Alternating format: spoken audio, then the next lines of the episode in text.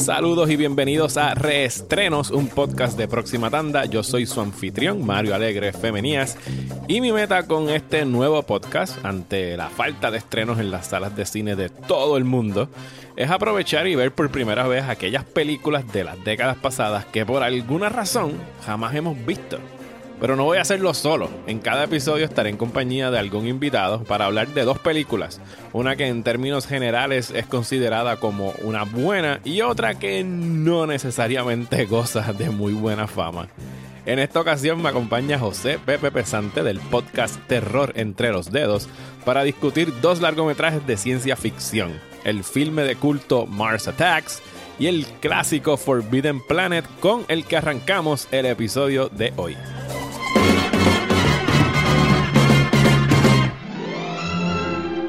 Imagine yourself as one of the crew of this faster than light spaceship of the future, sharing their curiosity to know the unknown, their tension, their readiness for inconceivable adventures.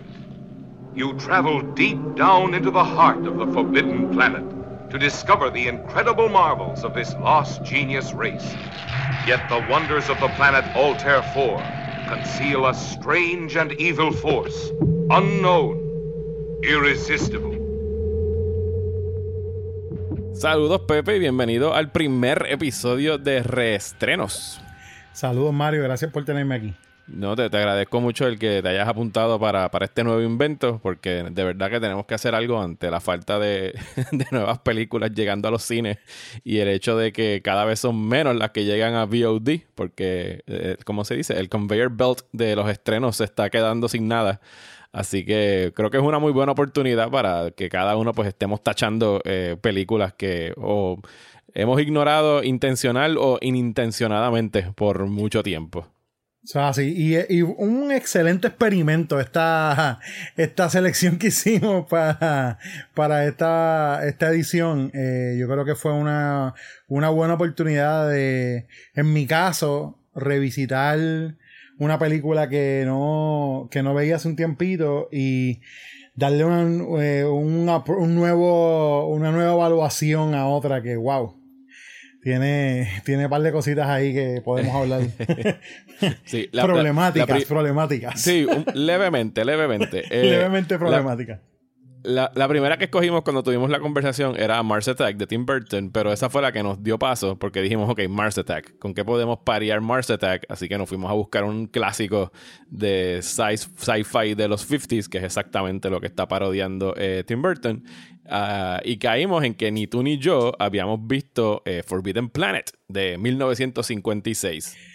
Exactamente. Forbidden Planet yo es de, de, ese tipo de películas que tú conoces como yo digo, una frase que me gusta, que me gusta usar mucho recientemente porque yo creo que descubre, de, una frase que me gusta usar mucho recientemente porque describe bien cómo es que uno eh, recibe las cosas, o osmosis cultural, tú sabes, uh -huh. es el tipo de cosa que tú estás en el ambiente y tú sabes de Forbidden Planet y tú sabes que es este sci-fi de los 50 que, que, ¿sabes? Que, que, la, que la crítica trató muy bien y que es considerada como una de las, de las mejores películas de sci-fi de, esa década y como que fue la que sentó la pauta para un montón de cosas de las que vemos ahora, pero no la había visto, no me había sentado a verla de verdad y válgame.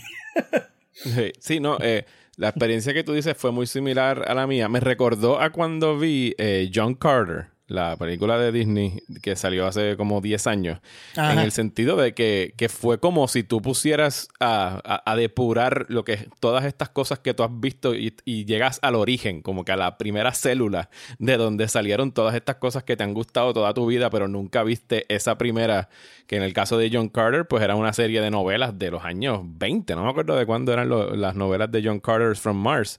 Eh, pero ya cuando llegaba al cine, eh, ahora en el siglo XXI, era como que así hemos visto todo esto antes. Y, y, a, y, a, mí me gusta John Carter. Es una película que a mí me gustó verla en el cine, específicamente porque pues trae todos estos tropos de, de las películas de fantasía y ciencia ficción que nos gustan. Esta de Forbidden Planet, eh, voy a dar aquí un poquito de contexto por si no la han visto. Es eh, de 1956, dirigida por Fred M. Wilcox, bajo el estudio MGM. Y se reconoce y se destaca cuando estrena en aquel momento por varias cosas. como por ejemplo, fue la primera película de ciencia ficción que mostró a seres humanos navegando, o sea, viajando a la velocidad eh, de la luz en sus propias naves. Fue la primera película eh, que se, desarrolla, se desarrolló por completo en un planeta que no fuera la Tierra, o sea, la primera película de ciencia ficción. Eh, y Robbie the Robot eh, fue uno de los primeros robots en dejar una impresión mayor en el cine, pues porque tenía un robot con personalidad propia y hablaba, y eso era algo que no se había visto hasta ese momento. Eh, entre las otras cosas que se le reconoce fue, y sin esta hubiésemos perdido mucho, o sea, no, posiblemente no tendríamos ahora mismo bandas sonoras de, de Trent Reznor y Atticus Ross si no fuera por esta película, porque fue la primera en usar una banda sonora de música electrónica. Así que muchas gracias a, la persona que se le ocurrió eso. Sí, a, eso, eso, iba, iba a decir que esa es una de las cosas que en la que más eh, eh, se considera pues groundbreaking, ¿no? La eh, Forbidden Planet. Y es que el, la banda sonora no solamente es una banda sonora que está hecha completamente con instrumentos electrónicos, ¿no? Son, música electrónica del momento. Pero es una banda sonora que a su vez es eh, como sonido ambiental de la película.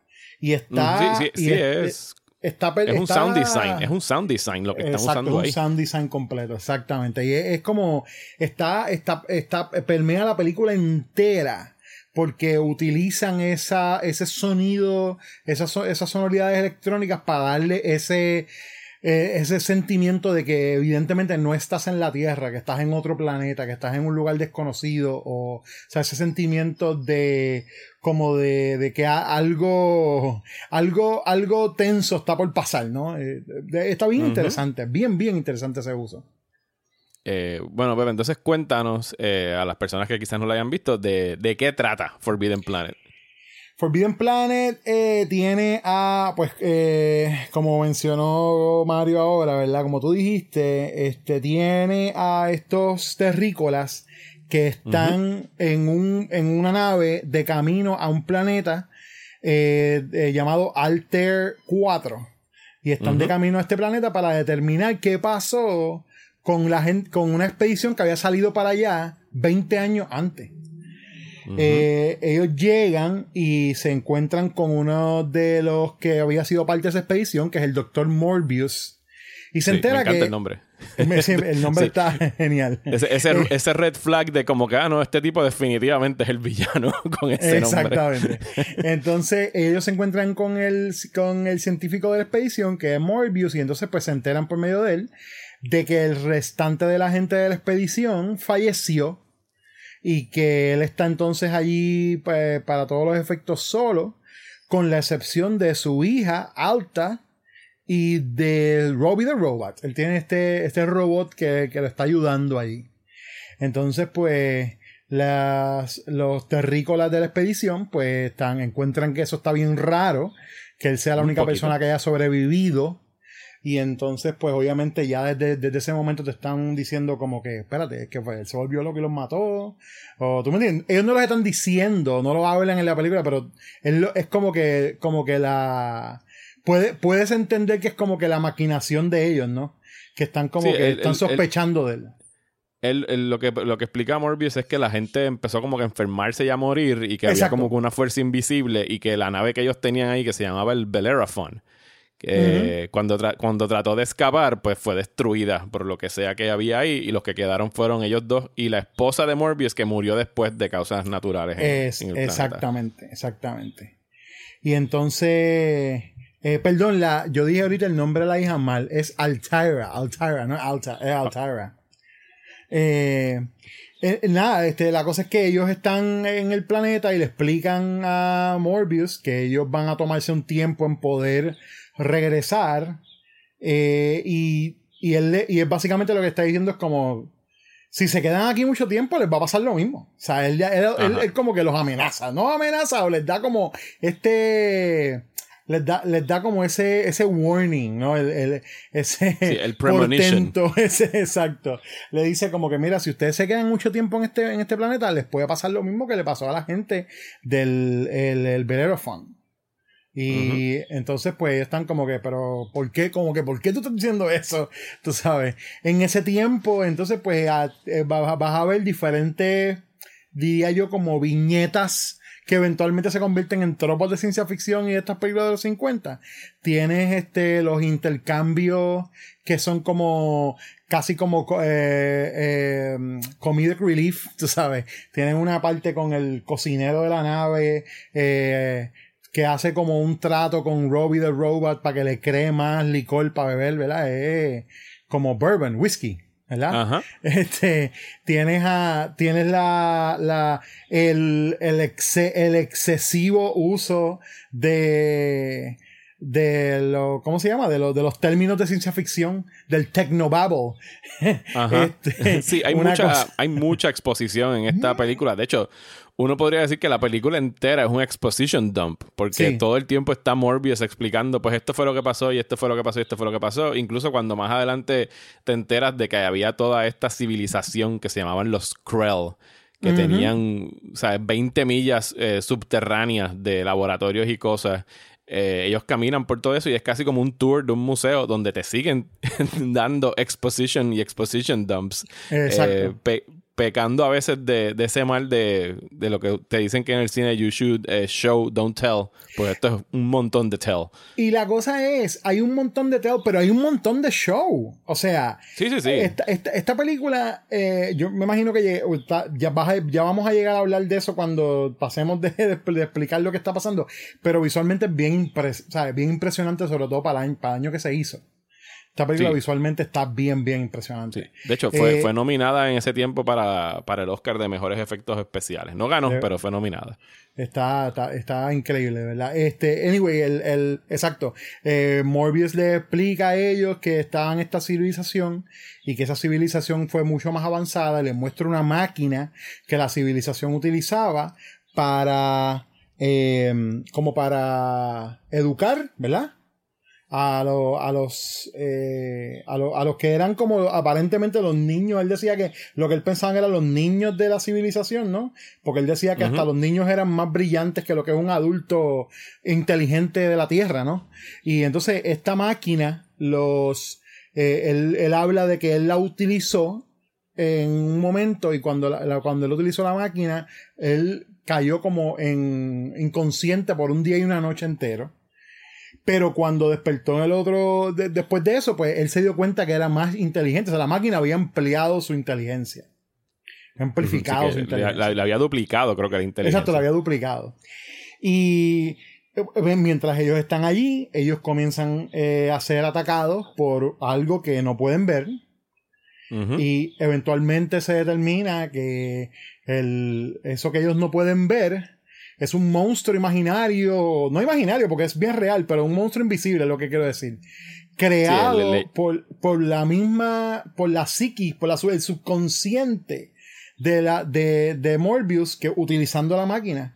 Y que el eso. El id Monster. El Id, Monster, exacto. Y entonces, eh, y que eso, y que eso probablemente pues fue lo que mató entonces a la gente de Better también.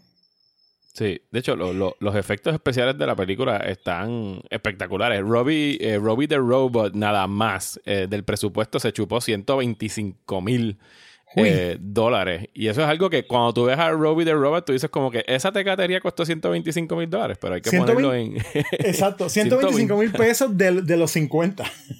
Ajá, de los 50. que, es posiblemente que eso es que medio millón de dólares para hacer a Robbie the Robot con inflación. a lo mejor no sé si es tanto, pero debe ser una exageración. Y incluso los efectos para hacer al It Monster, hay una secuencia bien buena. Que, que son de esas cosas que a veces tú dices, diablo, tengo una idea de cómo lo hicieron, pero no, no quiero saber exactamente cómo, que es cuando empiezan a salir las pisadas invisibles en, la superficie y se va hundiendo. Y tú sabes que pues no están usando CGI ni nada, así que tienen que estar utilizando algún otro efecto práctico que es mucho más eh, convincente de cualquier cosa que pudieran usar en, en CGI, porque de verdad que se ve impresionante las pisadas cuando están poniendo ahí. E igual cuando por primera vez lo vemos que están utilizando animación. De hecho, un animador de Disney fue el que hizo el It Monster, trabajando encima de, o sea, dibujando encima de las células del, de la, de la película para poder crearlo. Y o sea, en 1956 tú tienes que haberle volado la cabeza a medio mundo cuando lo vieron. De hecho, y, y, y, y por lo menos esa parte está súper bien creada al punto de que eh, el momento en el que tú empiezas a ver las pisadas del monstruo y, eh, y entonces empieza a desarrollarse toda esa toda esa secuencia, ellos, ellos ponen para. El monstruo primero ataca, le destruye unas cosas de la nave. Ellos, para protegerse, as ponen una. como un electric fence, ¿no? Como una verja eléctrica para que. Ellos dicen nada que pueda entrar por ahí. ¿sabes? Esto lo va a, electrificar en el momento, va a electrocutar a lo que sea que pase. Ellos no, no contaban con que era invisible porque es que sencillamente no lo habían visto. Y entonces, eh, cuando por fin hacen ese encuentro y que tú hablas de esa parte que es animada, toda esa escena, por más que tenga estos efectos especiales de rayos láser de los, de los 50, que es como que ti, ti, ti, ti, ti tú sabes, no, no, estamos ni en Pew Pew, esto es una cosa, tú sabes, parecen unas balitas ahí. Pero, mano, como quiera que sea, está tan y tan bien creado eso que yo, reconociendo todos los, los adelantos tecnológicos que tenemos ahorita, yo estaba diciendo, yo decía dos cosas. Decía, ok, esto está genuinamente tenso. O sea, esta, esta, esta escena está genuinamente tensa y está súper bien trabajada. Y segundo, es el tipo de cosa que tú dices. Por un momento dice, diantre, ¿cómo estaría hacer un remake de esto ahora? Y después dice, es que esto, toda esta película la han desmantelado y la han usado en tantas cosas ya. ¿Tú sabes? Sí, que en no, tantas no otras cosas. De hacerlo. No, no habría ni razón de hacerlo. Exacto. Trataron de hacerlo. En los años 90, eh, James Cameron estuvo commissioned por algún momento para hacer un remake eh, de la película bajo New Line Cinema. Eh, y después el proyecto siguió brincando, cayó en las manos del productor Joe Silver, pasó por Warner Brothers, dio la vuelta. Y creo que la última vez que hubo como un interés en hacerlo según leí, fue en, en marzo del 2009. Fue como que ya abandonaron y dejaron el libreto. Fue los otros días. Fue los otros días, sí, ¿no? y, no dudes que eso siga dando vueltas por ahí. pero Es, lo que tú dices. ¿Qué, ¿Qué tú vas a hacer para modernizar esto? Porque no debes modernizarlo. Y entonces, si lo vas a hacer retro, pues ya tienes Forbidden Planet. Así que ¿para qué lo vas a querer hacer retro? Eso es así. Eh, eh, sí, eh, eventualmente tú sabes, tú, pues, uno, uno, uno se encuentra con, con eso muchas en muchas cosas de la película, ¿no? En muchos momentos yo decía, contra, ¿cómo, cómo tú podrías traducir esto a un lenguaje visual moderno? Pero también entonces dices, pero es que ¿qué traducir de qué? Si es que esto es el, esto es el, este, este es el lenguaje visual moderno. O sea, si tú lo ves, tú te das cuenta de que 60 años son nada. ¿Entiendes? en, los cien, en los ciento y pico años que tiene el cine, o 100 años que tiene el cine, basically, y sobre todo el cine de género, esto, ese adelanto que esta gente hizo en, ese, en el 56, básicamente todo lo que hemos estado haciendo después cinemáticamente es, building upon that. O sea, eso, solamente están construyendo encima de lo que esta gente hizo para Forbidden Planet. Sí, eh, no, y, que, y que influyó muchísimo. O sea, y se puede ver a través del género y lo puedes ver. O sea, tú puedes estar viendo esta película y poner como post-it notes en la pantalla de en cuántas otras tú has visto lo que surgió de aquí. Exactamente. Eh, en ese sentido, tú sabes, me lo encuentro como lo encuentro tremenda, tremendo achievement, ¿no? Anyway, estábamos hablando de dónde iba la película y después de, al fin y al cabo, ellos le explican a Morbius y él no lo quiere creer, que el monstruo lo creó él, la cuestión de del subconsciente y elite, y al fin, y al final, pues, eh, él se, se, da, se da cuenta, el monstruo está a punto de matarlos a ellos. Y él se, se, da cuenta que él es el culpable de esta creación. Y entonces, pues, ellos pueden escapar. Eh, Morbius muere y ellos escapan, obviamente, con la hija de Morbius, eh, que se convierte eh, bien temprano en la película en la, en la pareja del, del, capitán de la nave, que no hemos mencionado quién es el capitán de la nave. Sí, no, no hemos dicho hasta estas alturas, no hemos hablado del cast. Eh, Morbius es interpretado por Walter Pigeon. Altira, Altira, como lo pronuncian en inglés, es Anne Francis, que era una actriz conocida de la época. Y el capitán John J. Adams es Leslie Nielsen Nielsen, The Leslie Nielsen, antes de Airplane y los Files from Police Squad. De hecho, esto fue como que el, el, break, el breakout role para él, porque él había trabajado mayormente en televisión en los años 50 y con este palo en la taquilla es que, que se da a conocer ya mucho más. Me dio un poquito de trabajo al principio cogerlo en serio, porque de verdad que yo conozco a Leslie Nielsen por payaso. sí, sí, sí. Pero tú sabes que a mí, eh, a mí no me dio tanto trabajo porque uno de los mejores, a veces la gente no se acuerda, pero uno de los mejores roles de Nielsen entre medio de toda esa comedia que él estaba haciendo es la primera Crip Show y él hace de un villano en la primera Crip Show. Que en, uno de los cuentos, en el de que se ahogan, que él ahoga. En la playa, sí, los que entierran en, la playa para, con, la marea. Exactamente. Y él, él, ahí hace un, un papel, pero fenomenal de villano. Y y sí, o sea, pero sí, pero definitivo, si estás acostumbrado a verlo, tú sabes, pelo blanco y siendo gracioso, tú vas a ver esta película y vas a decir, ¿qué? Este es el mismo tipo, ¿cómo va a ser? Hay un montón de cosas en ella que están, que están bien, este, que están bien, son unos aciertos del momento que, como, como estaba mencionando, no se han podido superar, o sea, honestamente. Visualmente hay unas cosas entre los sets, entre los, el trabajo visual que se hizo para, en, por ejemplo, en esa escena que tú estabas diciendo, donde ellos están, donde Morbius le está mostrando a ellos el, eh, todo, el, todo el espacio de trabajo de los Krell y todas las, las 20 millas de, de laboratorios y cosas que tenían. Eso hay unas pinturas, hay unas cosas que se ven, pero fenomenales, tú sabes. Hay unos trabajos de miniatura que están bien nítidos, están súper bien hechos. Este, los matte paintings que utilizan también. Cuando están mirando desde arriba, que están caminando por la base del Krell eh, subterráneo. Y, y, te iba a decir, ¿no? Y, el, y la, cuestión, la cuestión que decía ahorita del Tecnobabble, ¿no? Eh, que es, esta, es esta cuestión de cuando, tú, cuando están ellos como eh, diciendo un montón de cosas técnicas de, que suenen science fiction ¿no? Son, eh, se han convertido en el, en el estándar. Star Trek lo hizo después y tú sabes, lo tiene todo lo demás. Lo tiene Star Wars, lo tiene todas las versiones de Star Trek que han hecho, para esta galáctica todas las, todas las, las otras este, interpretaciones grandes de ciencia ficción exitosas que, han habido tienen su momento donde están hablando estas cosas de que si el que el, el, el, coso del aquello, del qué sé yo qué, pero en unas palabras que tú sabes, suena todo como, como verás para, para la, para la escena, ¿no? O sea, como que sabes que lo venden, lo venden, exacto, lo venden. Sí, ahora Ahora que tú mencionaste a Star Trek, eh, Gene Roddenberry dijo que obviamente Forbidden Planet había sido una de sus inspiraciones para hacer Star Trek. Eh, diez años después, Star Trek estrena en el 66, ¿verdad? Eh, si no me equivoco. Cerca por ahí. Está cerca por, ahí, cerquita, en los 60s. Eh, pero sí, eh, una, una, cosa que hay que mencionarla, porque la comentamos eh, fuera del aire y no, no, estamos como que tratando de ser los más woke ni nada por el estilo. Sabemos que es una película de 1956, pero no todo envejece tan bien. Quería llegar a esa parte. estaba, hablando de todo lo bueno para poder llegar a esa parte. es como cómo, maltratan, porque no hay otra manera de ponerlo, al personaje de Anne Francis de Altera, eh, porque en realidad es el único personaje femenino en la película y ¿sabe? es la única mujer en lo que para los efectos es una isla desierta, un planeta desierto, y llegan todos estos eh, eh, astronautas que llevan qué sé yo cuántos años navegando solos por, por la galaxia y lo primero que hacen es tratar de enseñarle a esta mujer a cómo besar, porque no saben qué es besar. Y hay uno de ellos que trata de como que aprovecharse de ella eh, y decirle que tiene que besarlo, besarla a él para mantenerse saludable. Y entonces cuando el personaje de John J. Adams, que es Leslie Nielsen, lo manga tratando de hacer eso, lo amonesta a él, pero después le echa la culpa a ella por estar usando minifalda.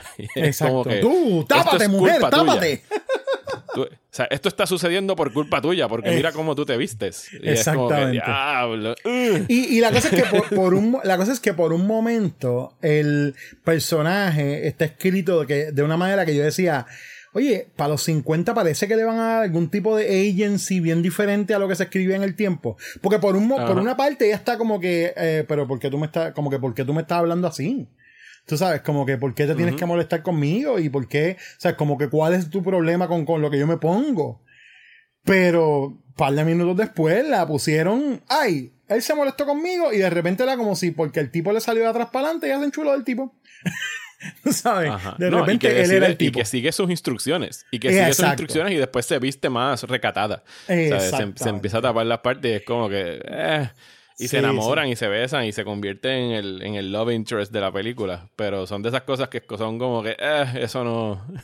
Esas son cosas que definitivamente cambiarían en el remake, que fueran a hacer eventualmente. No, y, y, tú sabes, eh, me, me, me, molesta también porque la, incluso me molesta la necesidad de incluirlo. Y obviamente están hablándole a un público bien de la década, ¿no? Pero era esa cosa de como te pues tenemos que tiene que haber algún tipo de love interest para que para que la historia se sienta completa, porque eso era pues eso eran los tropos del momento. Pero la realidad es que no aporta absolutamente nada.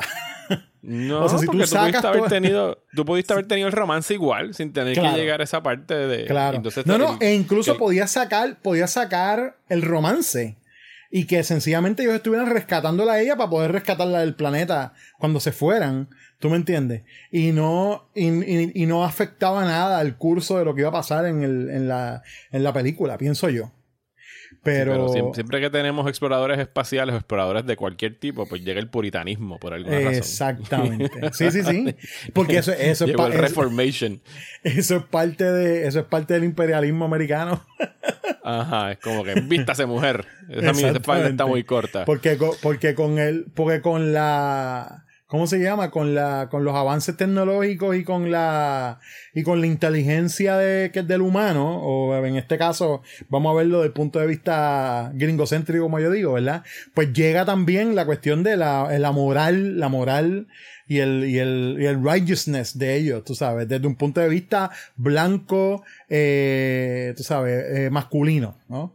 Este, y está, está bien fuerte en esa, ¿sabes? Una vez ya tú estás acostumbrado a ver otra, ¿sabes? Hemos pasado estas décadas donde estos roles han cambiado un poco, porque tampoco, oye, porque tampoco es que ha cambiado tantísimo en la ficción. Sí, no, no, es como, sí, eso creo que fue parte de lo que te comenté, que yo dije que no sabía si era peor cómo la estaban tratando a ella o que no han cambiado tanto las posturas en, 60 Desafortunadamente afortunadamente. Pero sí, es bien jarring. O sea, ese, eh, notarlo en la película es un eh, como que comienza, sobre todo porque yo siento que no, eh, es, de las pocas cosas en la película que no fluye naturalmente. Tú sabes, es como ellos de repente, pues sí, vean a la mujer y de repente como que todos perdieron la cabeza y sí él le dice como que, ah, es que tú tienes, tú tienes, tú tienes que entender, ella que nunca, ella que probablemente nació en el planeta, ¿verdad? Ajá, que, había estado viviendo chilling ah, con su papá sin ningún que estado viviendo chilling con su papá y con los otros animales que estaban ahí, que los, que los Krell habían traído y toda la cosa. Y estaba ahí chill sin molestar a nadie, con Robbie the Robot haciendo lo que ella le diera la gana, creándole diamantes si le daba la gana a ella. Y de repente llega este tipo a decirle, no, no, es que, es que tú tenías que saber que estos son hombres que llevan un montón de años metidos en una nave sin ver a una mujer. Esto es culpa tuya. Y yo como, ¿what? ¿En serio? ¿En serio, tipo? Está, está, bien random eso ahí. Pero no, y no sé, honestamente no me he sentado a leer reseñas del tiempo. Estaría interesante ver qué, cómo fue visto. Yo imagino que lo, que lo vieron de la cosa más normal del mundo. Porque eran los 50. probablemente.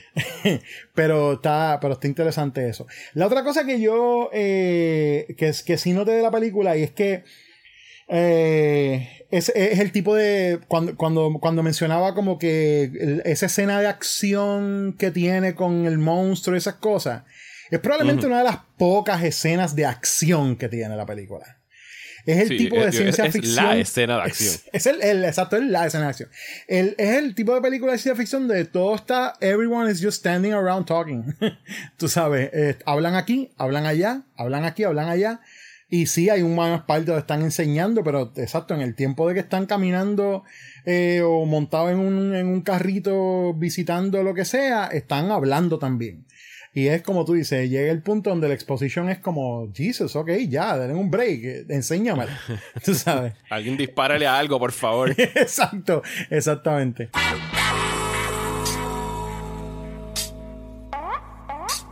My fellow Americans, this is a momentous occasion. It is profoundly moving to know there is intelligent life out there.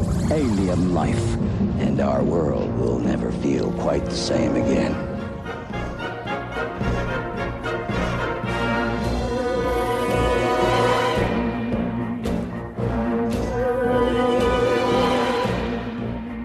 Pues esa fue Forbidden Planet, esa es la que es considerada un clásico y ahora vamos al otro lado del espectro, vamos a estar hablando de una película que no es considerada un clásico, no, no, generalmente es considerada un clásico, eh, que es Mars Attack de Tim Burton, estrenada en 1996, justo el mismo año que estrenó Independence Day, ¿sabes? los, aliens estaban haciendo un comeback con estas películas de invasiones extraterrestres.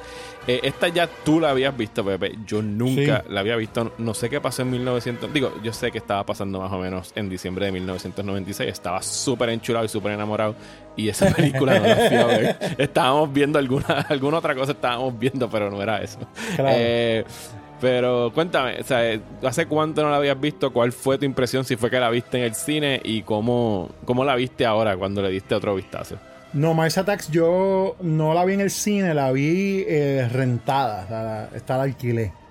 Eh, fue uno de esos rentals que, que me impresionó un montón porque yo, yo vi el, el marketing, pero exacto, en los 90 probablemente lo ignoré por 20 otras cosas. Yo, yo cantaba en una banda, yo estaba mucho más envuelto con la música en ese momento que con ver películas.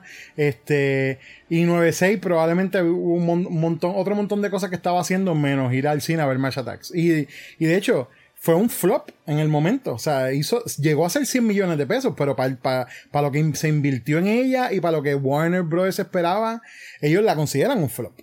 Sí, el, el, presupuesto fue de 80 millones de dólares, que fue bajando porque empezó como en 125. Eh, su opening weekend fue de 9.3 millones y acabó con 101 a nivel mundial. Así que para los efectos sí, fue un, fue un fracaso. Fue visto como un fracaso porque de esos 80 millones añádele, creo que gastaron como 20 o 30 en, en 20 en promoción, sí, exactamente. sí, no, no logró hacer recuperar la, la inversión para ellos. Pues cuando yo la vi alquilada, es el tipo de película que tú dices entre mano, pero qué algarete está esta película.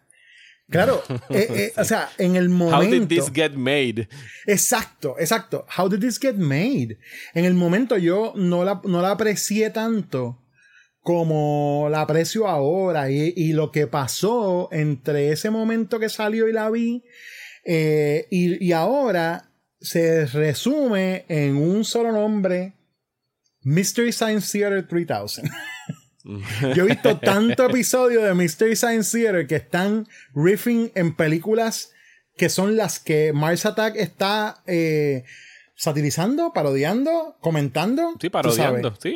que, y, no, y no es casualidad que Tim Burton hace esto justo después de Ed Wood. Exacto. Que fue como su película más aclamada, y estoy diciendo aclamada en términos así de críticos y prestigios y premios, porque recibió incluso eh, algunos Oscars, lo nominaron a él.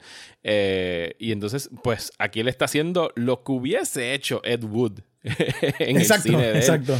Que él quería hacer una película cheesy, que se viera cheap y barata, que estuviese pues eh, parodiando, pero a la misma vez como que rindiendo tributo a las películas de los 50 como Invader from Mars y todas esas otras películas que salieron para esa época. Eh, y algo que yo desconocía hasta que busqué información esta semana, en Mars Attacks está basada en un juego de cartas de los años 60. Oh, sí, esto, esto es... Tú no sabes esto, mano. Esa es la cosa más yo fascinante. Yo no sabía esto. A mí me da gracia que la gente dice, ah, ¿cómo van a hacer una película de Battleship? O ¿cómo van a hacer una película de... ¿Sabes? Cuando la gente habla como de películas que son basadas en juegos de mesa. Tú sabes. Y es como que, mano, Mars Attack existe, Garbage, Garbage Pail Kids existe. Y es una película basada en un juego de cartas también. Garbage Pail Kids, te bien para atrás. Garbage Pail Kids existe y es malísima, pero es una película basada en trading cards de, la, de la compañía Tops. Y lo mismo pasó con Mars Attacks. Habían dos sets para ese tiempo. Estaba Mars Attacks y estaba Dinosaurs Attack. Y entonces Mars Attack y Dinosaur Attack eran esta, esta serie de cartas de colección donde tenías esto, estas pinturas bien gory, sci-fi art, donde tenías esta, estos, estos eh, marcianos atacando la Tierra y pulverizando un montón de ah, humanos, atacando diferentes eh, monumentos de, los Estados Unidos y en esencia lo que está en la película. cada, yo creo que cada ataque que está eh, mostrado en la película en algún momento fue puesto en alguna de esas tarjetas. Y sí, es basado en eso, literal. Voy a, voy a resumir por encimita, si nunca has visto eh, Mars Attack, esto trata sobre pues una invasión de marcianos, literalmente, de Marte, eh, que llega hasta la Tierra y la acción se desarrolla en diferentes áreas de Estados Unidos, en Washington, donde está el presidente Dale, interpretado por Jack Nicholson. Eh, también se desarrolla en Las Vegas, donde está este otro magnate de hoteles, también interpretado por Jack Nicholson. Hay parte del Middle America, donde están estas familias, donde hay unos soldados que fueron a pelear y murieron en la invasión. Eh, y es como que el Middle America Family, eh, Wholesome Family americano. Eh, y, originalmente ellos querían desarrollar la trama a través de más países, pero Warner Brothers les restringió el, presupuesto. Entre otras cosas. Lo que estamos viendo es, sí, lo que estamos viendo es exactamente eso, es una invasión extraterrestre. Los marcianos dicen que they come in peace, pero cuando empiezan a atacar empiezan a matar a todo el mundo y el punto de la película es tratar de detener la invasión de, los aliens. yo, yo no la había visto hasta hace dos o tres días. Eh, siempre supe que su fama era específicamente eso, como que había sido una mala película, como que el principio del fin para lo que fue eh, Tim Burton. Eh, no, no lo veo así. Creo que estoy. Estoy de acuerdo. Yo, yo, le daría un mixed review. Sea, como que puedo entender por qué ha cogido como que un cult following, porque es exactamente lo que debería ser una película de culto. puedo entender cómo los críticos, o sea, la crítica en general, después de, venir de Ed Wood, pudieran ver esto y es como que es un bajón para este cineasta que ya había hecho algo mejor con su carrera.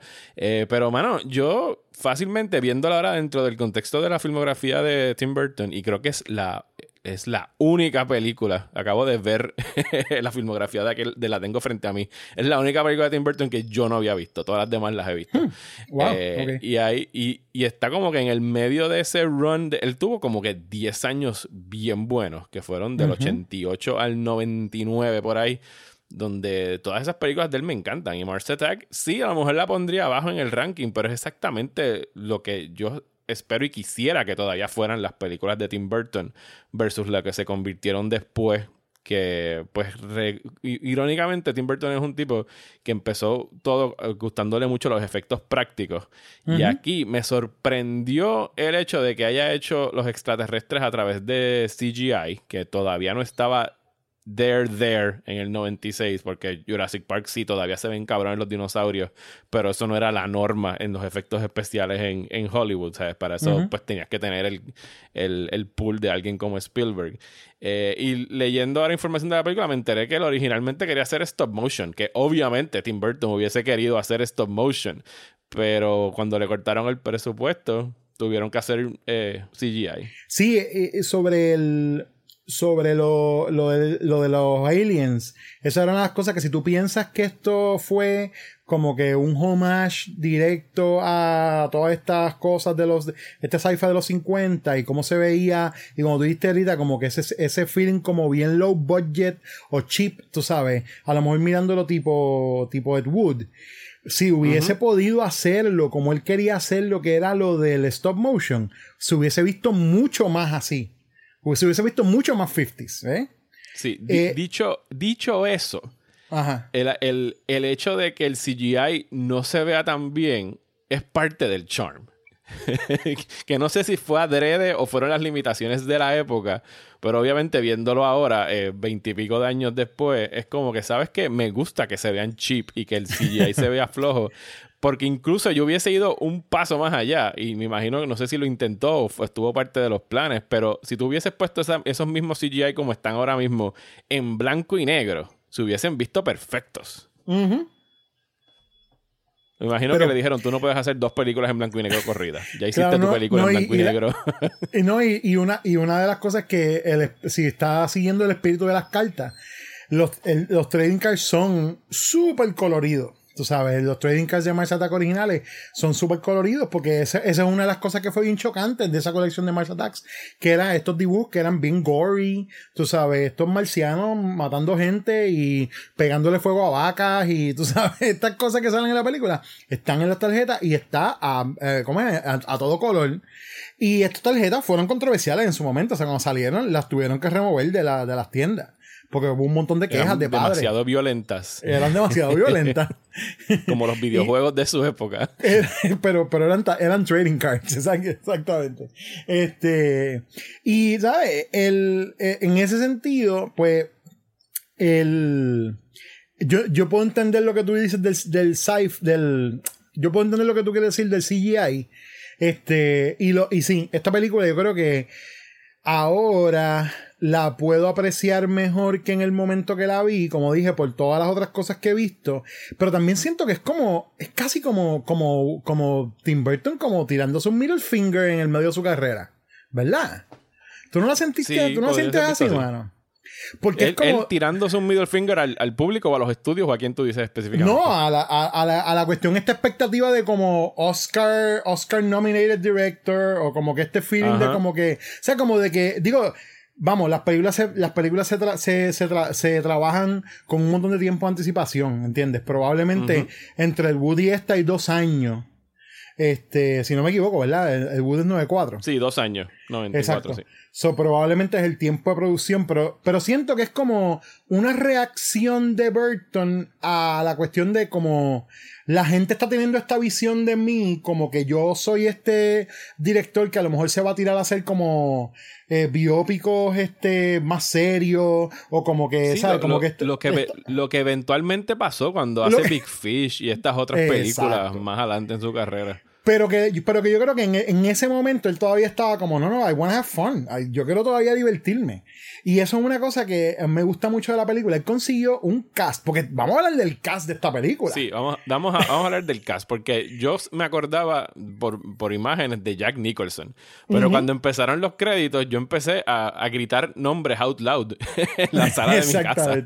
Porque era como que, eh, era Glenn Close, Glenn Close, Annette Benning. Pierce Brosnan, Danny DeVito, Martin Short, Sarah Jessica Parker, Michael J. Fox, eh, Tom Jones, Natalie Portman, eh, Jim Brown, Christina Applegate, no he parado, y Pam Greer un año antes de que Tarantino le diera un jumpstart otra vez a su carrera en Jackie Brown. O sea, eh, Tim Burton se le adelantó a Tarantino en traer de vuelta a Pam Greer. Exacto. Y por eso es que yo, eh, esta película cogió eh, eh, más, como que más cariño en mi corazón, más todavía. Porque yo dije, cuando yo vi este cast y en el tiempo que la hice, yo dije, este tipo estaba reconociendo un montón de cosas ahí que no. O sea, que, que, que estaba en el wavelength de un Tarantino, pero todavía, ¿sabes? Como que todavía Tarantino no había llegado, güey. Este. Yo, de hecho, esta película me, en, en, en más de una cosa me hace pensar en Tarantino. Y es porque eh, es el tipo de película que está sticking it to authority. Tú sabes, aquí primero todos los personajes de, de autoridad son un asco de gente. O sea, el presidente no es likeable, los militares no son likeable, la gente de, la, de medios no son, no, no son nada Y los que salvan el día son los freaks, los misfits, los que, la, los que están en el borde de todo. La clase trabajadora son los que ganan al final. Exacto. La, que es chofer de la, la, chofer de la guagua, el tipo que trabaja en el casino. ¿Sabes? La, gente, la clase trabajadora al final gana y se queda con Estados Unidos, digo, por ahora. Por ahora, exactamente. película. Exactamente. Y, de hecho, el, el, All-Star Cast que tenemos aquí es similar a la estrategia de, de los disaster movies de los 70, ¿sabes? Películas como Towering Inferno, que tenían a todas estas megas estrellas, pues estabas haciendo una película que, entre comillas, usando air quotes, es un cheap disaster movie, pero tenías como que a super estrellas protagonizadas en, en frente de la pantalla. Y lo mismo ocurre aquí en, con esta de Mars Attack. Exactamente. Y, y yo creo que, que, de la manera que, que hace uso de ese cast, los pone a hacer unos papeles, o sea, como te digo, they're so unlikable.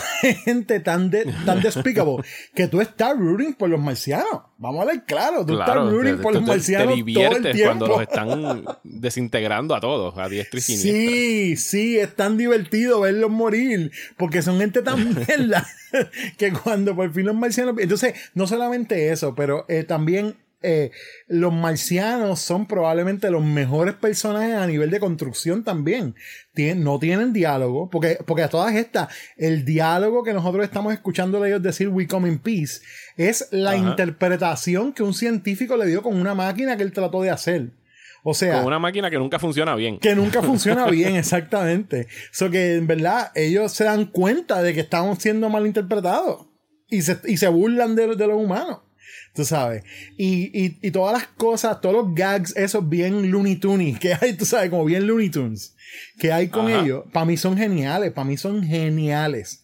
La bomba, la, la bomba nuclear. Que le envíen una bomba nuclear y que ellos absorban la explosión de una bomba nuclear y que entra a la nave y que ellos sencillamente lo cojan como si fuera una bomba de helio.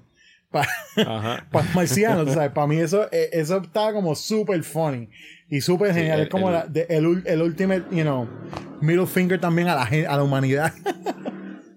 el, intercambio de cabezas, el uso del personaje este que interpreta a Lisa Marie como el Martian Girl, que es un disfraz, ¿sabes? Es, un tripeo, o sea, y, que, y que sale en el año, sale en el año de Independence Day, que es el año de ¡Hurra! Los humanos le ganamos a los aliens, ¿tú me entiendes? Los aliens destruyeron todo. Que no, humans are scum.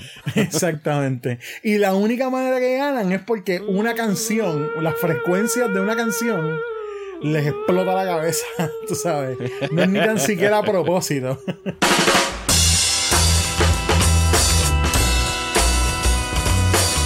Bueno, pues ya nos escucharon hablar de estas dos películas. Una es considerado un clásico, la otra ha alcanzado un status de cult movie. Eh, es hora de que emitamos nuestro juicio. Eh, Pepe, ¿sabes? ¿Qué tú crees? Esta, ¿La historia ha sido justa con estas dos películas? ¿Qué tú opinas?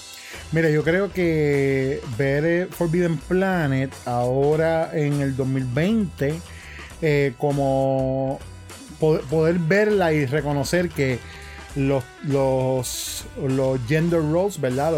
Los, roles de género y, la, y, el, y el trato a la mujer en las 50 eran un asco y que tú sabes que son cosas con las que todavía estamos bregando pero poder poder un poco como que maybe si, si mantienes eso en, mente cuando la ves, eh, pero puedes, puedes apreciar lo visual y lo que como película entera hizo por el género como tal. Eh, yo creo que, que, vale la pena verla, pero para mí es, un curio de la época, es lo que te quiero decir. No es tampoco como que. No es, no es como estas películas que, que tú ves que son de los cualquier otra cosa que tú puedas ver de los, de los 50 a los 60 que tú dices todavía holds up. Day the to Steel, ajá. Exacto. Day the eh, Earth to Steel es una que para mí está mucho más arriba que esa. Exactamente, eso, eso es un excelente ejemplo. Este, que tú la puedes ver ahora y decir, esto, esto es una película que stands up todavía completa, tú sabes. Esta no, esta tienes que perdonarle un montón de cosas o ignorarlas o, tú sabes, pasarle por el lado, como quien dice, para poder ver las otras cosas que hizo por el género y que, y que, y que aportó, ¿no? Sí, no, yo estoy de, eh, estoy de acuerdo, no es un, o sea, no es una película que me molestó ver, pero no tengo como que necesidad de volver a ver no, ever. O sea, es, suficiente como es como comerte tus vegetales, ya tuviste que pasar por esa parte, la viste, entendiste que sabes que recibiste los nutrientes como para poder informar un poquito más tu conocimiento cinematográfico, pero that's it, no tienes que volver a darle otra revisada. De la manera que yo lo veo es como cuando tú vas a un museo y te, y te dicen, tú tienes que ver esta obra porque es bien importante por X, Y, Z. Y tú fuiste al museo y te paraste frente y dices, ok, ya la vi, ya. ya, la, vi. Oye, sí. eso es lo que tenía que hacer. puedo, entender por qué querías que la viera, pero no tengo que venir otra vez a verla porque ya la vi. Ya entendí. Estoy de acuerdo, estoy de acuerdo. Y en cuanto a Mars Attack, que yo no la había visto, eh, pues estoy feliz de haber completado mi filmografía de Tim Burton. Ya no me queda ningún eh, parcho más ahí por, tener que tapar. No, pienso que era. Fíjate, yo pienso que la historia ha sido justa con esa película. Eh, no, yo no me quiero dejar llevar por esto, porque yo no confío en porcentajes de Rotten Tomatoes cuando Rotten Tomatoes no existía. Ah, no, claro, claro. Pero ahora mismo eso tiene como un 54% y está ahí como en el punto medio. Y ahí es exactamente donde debería pertenecer un, un cult movie en términos de rating. Es una película que ni es grandiosa, pero no es chatarra. Eh, y de verdad que con, el paso del tiempo, como tú bien dijiste, eh, se siente demasiado cercano a la, a la realidad. Y, eh, y, por otro lado, pues la veo como, o sea, no, no, no, la, no la puedo identificar como una de las cosas que detesto del trabajo de Tim Burton. Yo, yo, no detesto, detesto ninguna de sus películas, pero obviamente sí hay algunas cosas de él que no me, no me, no me hacen gracia tanto como, como Mars Attack me, me, gusta, ¿no? Este, y sí, y considero que sí, que hay unas cosas que hizo después, sobre todo las últimas dos películas de él, yo no, no, no puedo bregar con ellas. Este, pero es, exacto, este no, es, este no es el principio de su decadencia. Y mucha gente lo marca así. Mucha gente dice como, eh, no, Mars Attack es el principio de cuando, del, de, la, de cuando empezó la carrera de Tim Burton a fastidiarse. yo, no, no, no, no. No, no. Todavía después de eso es Sleepy Hollow y a mí me encantó Sleepy Hollow. exactamente, exactamente. Yo creo que, yo creo que después falta mucho más. Pero, pero sí, mano, estoy de acuerdo. El tiempo ha sido bien justo con ella. Y, me encanta de que se haya convertido como que en un cult classic. Y que la gente la esté descubriendo ahora y encontrando pues algún tipo de mérito. Porque, oye, tiene un montón de empeño. O sea, se metió. Esta gente le sacó el jugo a esos chavos como quiera que sea. Eh, eh, lo, hicieron bien. No, no, lo hicieron fue bien. Exactamente. Y, y, sí, o sea, hay, de vez en cuando hace falta ver una película donde la humanidad coja dos o tres bofetas que se merece. Porque hay unas películas que tú estás viendo y tú dices, la humanidad no se merece. En, en, los hechos de esta película no se lo merece.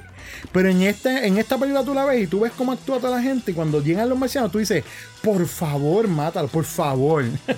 Acaba y sácalos de su miseria.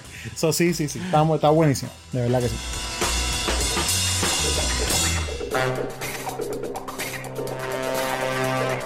Gracias nuevamente, Pepe. Eh, pueden seguirlo a él y escuchar su podcast haciendo una búsqueda en las redes sociales o en Google por Terror entre los dedos.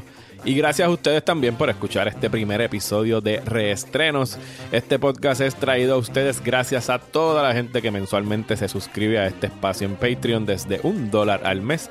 Así que si quieren y pueden, los invito a suscribirse y así me ayudan a poder continuar realizando este trabajo. Además de que si se suscriben con tan solo un peso, pueden tener acceso al RSS feed y pueden escuchar este podcast donde ustedes quieran en el app que ustedes gusten. En el próximo episodio me estará acompañando Orlando Maldonado de Movie Network para una doble tanda de Al Pacino. Será la primera vez de Orlando viendo el clásico de Sidney Lumet, Dog Day Afternoon, mientras que yo me estaré enfrentando a lo que es considerada una de las peores actuaciones del señor Pacino en la comedia de Adam Sandler, Jack and Jill. Uy, no sé, no sé si estoy ready para eso. Aprovecho para invitarlos a que me hagan llegar mensajes de voz reaccionando a aquellas películas viejas, buenas o malas que hayan estado viendo durante este periodo en que los cines permanecen cerrados. Y si quieren discutirlas conmigo, eh, déjenmelo saber enviando un email a marioalegre.proximatanda.com o comentando en el post de este podcast en Patreon y podemos cuadrar pues cuando grabar esa conversación. Porque todos tenemos una lista de clásicos que no hemos visto y otra llena de infames películas a las que les hemos sacado el cuerpo. Y aquí en Restrenos, si yo no los vi, son estrenos para mí. Muchísimas gracias y hasta la próxima.